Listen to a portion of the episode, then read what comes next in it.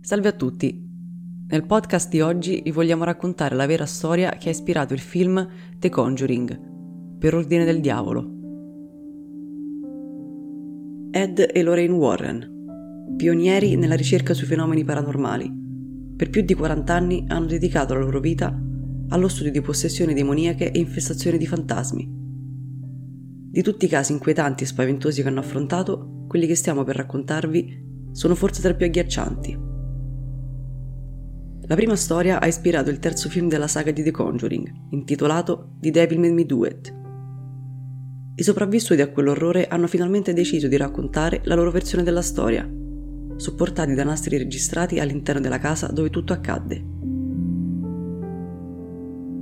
Brookfield, Connecticut, 16 febbraio 1981. Una classica cittadina americana, regno di pace e tranquillità una cittadina che nasconde un lato oscuro. Un crimine orrendo sconvolge la quiete di quella città. Arnie Johnson, allora solo diciannovenne, pugnala a morte il suo padrone di casa, Alan Bono. Per la polizia appare come un caso molto semplice da risolvere. Il ragazzo viene imprigionato e viene fissata una cauzione di 125.000 dollari. Ernie però durante il processo si dichiara non colpevole affermando di aver compiuto il crimine perché posseduto dal diavolo. È un caso senza precedenti che fa scalpore in tutto il mondo. Ecco che entrano in scena Ed e Lorraine, i famosi demonologi. I coniugi assumono un avvocato, Martin Minnella, con il quale si incontrano nella loro residenza per discutere del caso. I Warren affermano che il giovane è stato di recente testimone di una serie di esorcismi che hanno coinvolto David Glazel, 11 anni, fratello della sua fidanzata. L'avvocato ascolta con forte scetticismo ma decide comunque di voler conoscere tutte le testimonianze e le prove che avvalorano questa storia, prima di decidere se prendere in carico la difesa del ragazzo. I Warren allora gli fanno ascoltare una registrazione fatta a casa della famiglia Brookfield. Il nastro riproduce un rito di esorcismo,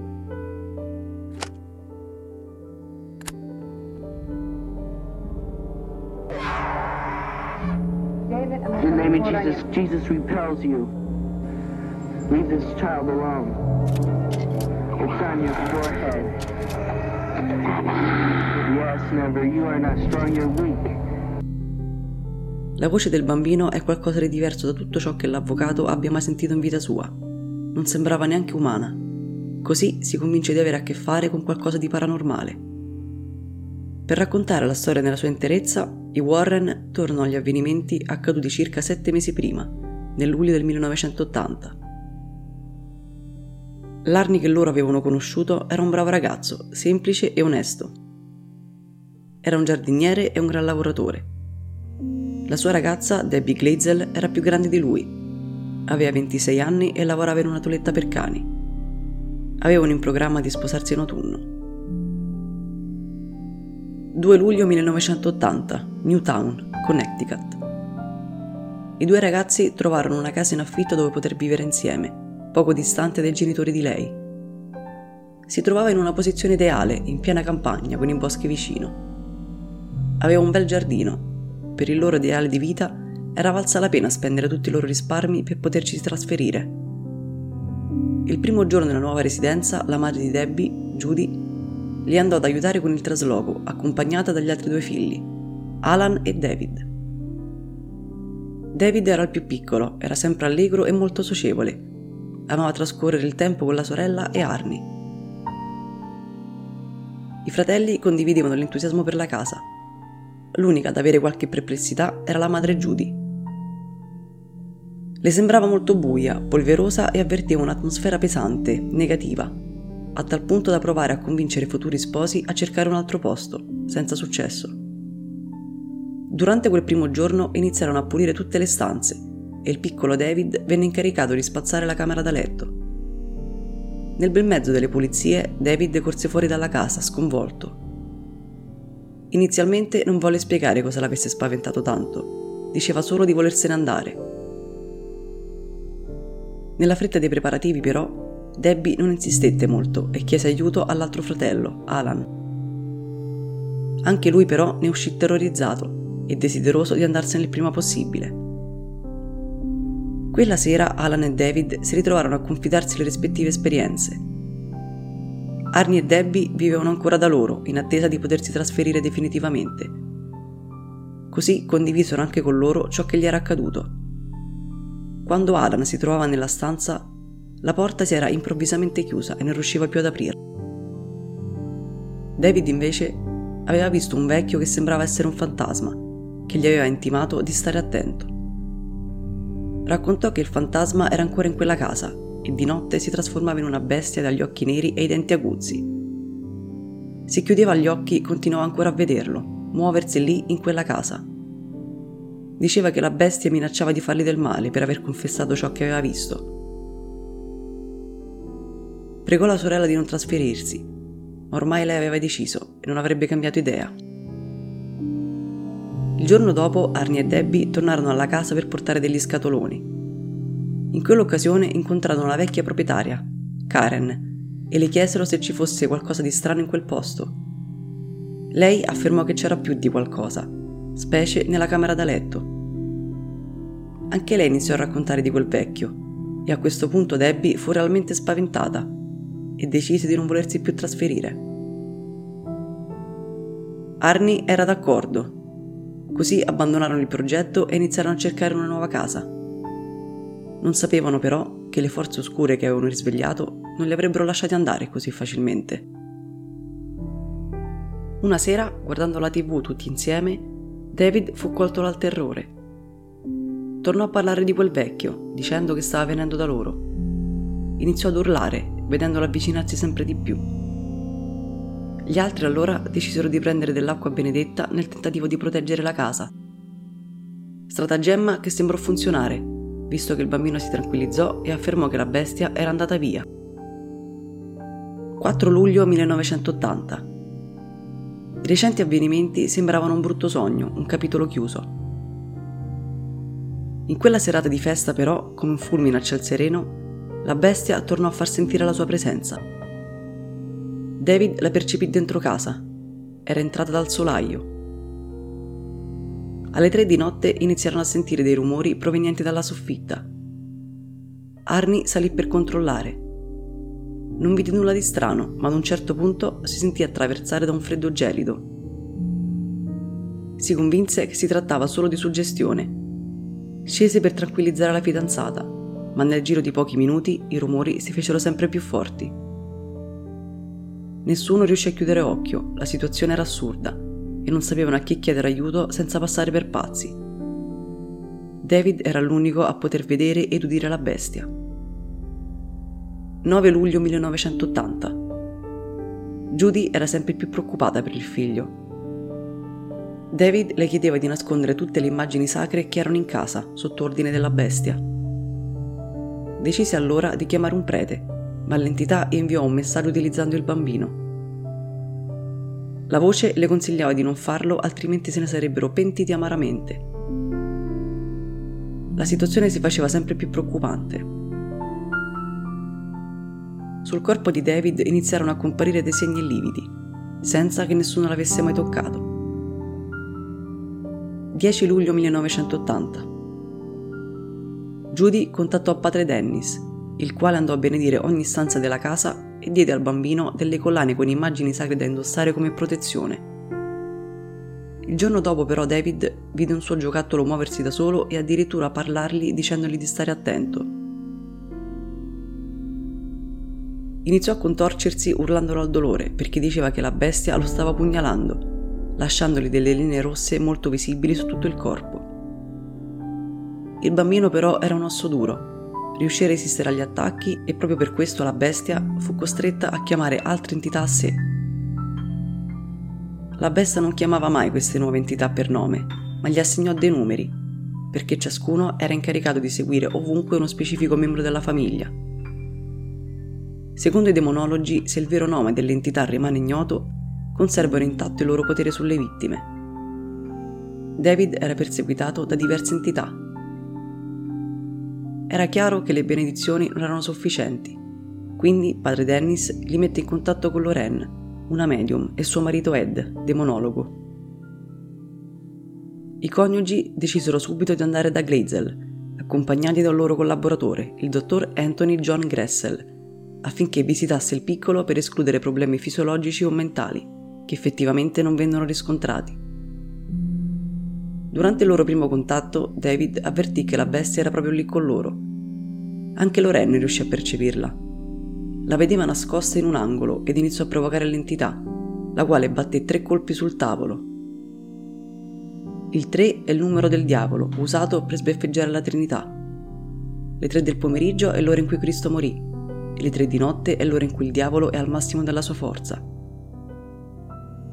A quel punto David non era ancora completamente posseduto, ma era in grave pericolo, quindi decisero di procedere con un esorcismo. Per poter avviare un esorcismo, il caso deve essere valutato ed approvato dalla diocesi, arcidiocesi e dal Vaticano, presentando numerose prove. Per poter proteggere i Glazel per il tempo necessario ad avere l'autorizzazione, gli affidarono delle candele e del sale benedetto per tenere a bada i demoni e si raccomandarono di non lasciare mai David da solo. Purtroppo questi rimedi si rivelarono insufficienti. David era vittima di un nuovo attacco, sembrava non avesse più il controllo di sé. Afferrò un coltello e lo puntò contro il fratello Alan. Ernie quindi iniziò a recitare il Salmo 23, Il Signore è il mio pastore, mentre gli altri si precipitarono a chiamare Warren. David non respirava più, sembrava morto, ma appena i coniugi arrivarono riuscirono a scacciare l'entità salvando il bambino. Per due settimane David fu colto da una dozzina di episodi di possessione. Debbie iniziò a registrare dei nastri durante gli episodi per dare più prove possibili al vescovo e iniziò a tenere un diario nel quale appuntava tutti gli sviluppi. 26 luglio 1980 Alan era solo a casa quando iniziò a sentire un sibilio proveniente dalla camera. Sembrava il verso di un serpente e preannunciava l'attacco ad un altro membro della famiglia. Nel suo diario Debbie scrisse che quella notte sentì qualcosa toccarle la mano il giorno successivo Arnie vide una figura umana che sembrava fatta d'ombra. Fu la prima volta che un altro membro della famiglia vedeva questa entità. Nelle settimane successive gli attacchi continuarono, sempre più forti e pericolosi. 1 agosto 1980 Judy lasciò per qualche minuto il figlio da solo. Quando tornò da lui, il demone parlò tramite David, dicendo che qualcuno sarebbe morto sopraggiunsero i Warren e Padre Grosso, insieme a Padre Bergelac, esorcista che si rese conto di non poter più attendere il verdetto del Vaticano. Avviò così, in modo informale, un cosiddetto esorcismo minore nella chiesa di San Joseph. Il 2 settembre avvenne il rito. David fu avvolto in un lenzuolo, tanta era la violenza con cui si contorceva. Si rivolgeva al prete in latino e lingue sconosciute, bestemmiava, i messaggi volavano per la chiesa. Fu una vera battaglia. David attaccò il prete graffiandolo per poi smettere di respirare. Decisero allora di interrompere il rito. Venne organizzato un secondo esorcismo, ma questa volta era necessario che venisse portato a termine. Venne scelto il giorno della Natività della Vergine Maria, l'8 settembre. Questa volta il rito andò a buon fine e il bambino sembrava stare finalmente bene. Si convinsero che fosse tutto finito, ma Lorraine volle aspettare la mezzanotte per essere sicura di avercela veramente fatta. 9 settembre 1980. Ore mezzanotte 07. Si scatenò l'inferno. David iniziò a ringhiare, urlare, il corpo scosso da spasmi. Anche gli oggetti si muovevano da soli per la stanza. Legarono il piccolo ad una sedia con una cintura. Fu allora che Arnie, per salvare il bambino, sfidò il demone, intimandogli di lasciare andare David e di prendere lui, che era più grande e più forte. Avrebbe rimpianto amaramente quel gesto. La battaglia durò tutta la notte, quando finalmente, alle prime luci dell'alba, l'esorcismo ebbe successo David era libero. Era palpabile il cambiamento di energia nella casa, ora pacifico. Ma i Warren sapevano che l'incubo non era finito e invitarono Ernie ad essere prudente. Novembre 1980. David era tornato ad essere un bambino sano e vitale. Ernie non manifestava alcun effetto negativo conseguente al suo gesto. Debbie aveva iniziato a lavorare per Alan Bono, proprietario del canile municipale, il quale, oltre allo stipendio, gli offriva anche un alloggio, dove si trasferì col fidanzato. Alan diventò presto loro amico e spesso trascorrevano il tempo libero insieme. 16 febbraio 1981. La polizia ricevette una segnalazione via radio riguardo a una valutazione violenta avvenuta al canile municipale. Quando un poliziotto arrivò sul posto, Alan uscì di casa barcollante, gravemente ferito. Venne portato via da un'ambulanza e intanto Debbie disse che era stato Ernie ad accoltellare l'amico per poi scappare. L'ambulanza, dopo aver portato la vittima all'ospedale, riprese il suo transito e fu allora che l'agente Norman Ellis notò qualcosa muoversi tra la vegetazione sotto il ponte che stavano attraversando. Era Arnie. Norman scese, disarmato, per andare a prenderlo. Il ragazzo non si ribellò e non si mostrò pericoloso. Affermava di non ricordare nulla di quanto accaduto. Venne portato alla centrale di polizia Intanto Alan Bono morì all'ospedale. Si trattava di un caso di omicidio. Il detective Lucas incontrò Arnie, trovandolo confuso e smarrito. Quando venne dichiarato in arresto per omicidio rimase totalmente incredulo, sotto shock. Debbie raccontò che quella sera Arnie non si sentiva bene, ma erano comunque andati a cena fuori per poi andare a casa di Alan. Forse avevano bevuto troppo a un certo punto Arnie e Bono iniziarono a litigare e la situazione si scaldò. Guardando il fidanzato negli occhi, Debbie sentì una terribile sensazione di déjà vu e capì immediatamente cosa stava accadendo. La bestia aveva raccolto la sfida del ragazzo ed ora lo aveva posseduto. I due iniziarono a lottare fino ad arrivare all'accoltellamento. Fu Debbie a chiamare la polizia i Glazer decisero di rivolgersi nuovamente ad Ed e Lorraine. Erano certi che fosse una punizione del demonio, ancora arrabbiato per la sfida ricevuta. Era la prima volta che durante un processo veniva tirata in ballo una possessione demoniaca. I Warren testimoniarono in favore del ragazzo raccontando alla polizia i fatti avvenuti nei mesi precedenti. Chiaramente la reazione iniziale fu di scetticismo. Ad Hertford, capitale del Connecticut, il reporter John Harris fu segnato al caso di Ernie Johnson, a una settimana dal processo. Le voci sulla possessione e sull'esorcismo iniziarono ad avere una forte risonanza mediatica. Nella città dove si svolgeva la vicenda c'era una grande comunità cattolica che vedeva assolutamente plausibile la possibilità di una possessione demoniaca. Per i Warren era l'occasione di dimostrare il valore del loro lavoro anche in tribunale L'avvocato difensore, Minnella, trovò in questo clima un terreno fertile per la sua strategia. La sua priorità era incontrare Arnie nella sua cella, il quale non provava in alcun modo a negare i fatti. Affermava semplicemente di non ricordare nulla.